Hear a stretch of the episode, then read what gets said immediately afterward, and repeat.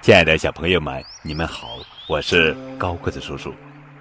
汉字作为中华文化的载体，对传播中华文化发挥了重大的作用。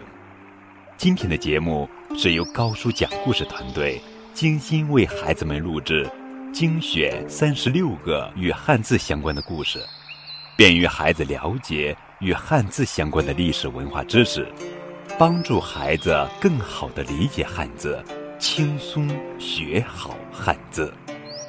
第28个故事，礼仪。千里送鹅毛，礼轻情意重。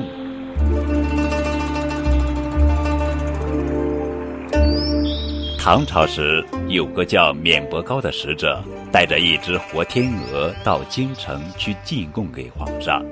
因路途遥远，还要照顾天鹅，免伯高一路上十分辛苦。免伯高走到一个大湖边时，觉得很疲倦，就决定休息一下。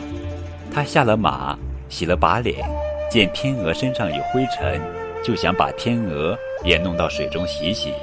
哪知天鹅下了水，异常兴奋。免伯高一时疏忽，就松了手。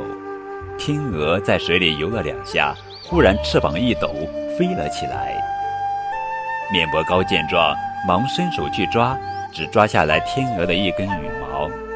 免伯高看到天鹅飞走了，急得冷汗直冒，心想这可怎么办呢？他低头看着手中的鹅毛，灵机一动，心想也只有这样了。于是他就把鹅毛收好，继续上路。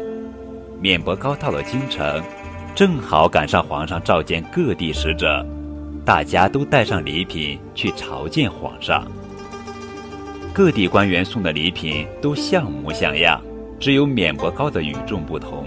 他双手托着一根鹅毛，恭恭敬敬地呈上，说：“我千里跋涉，专程送来一根洁白的鹅毛。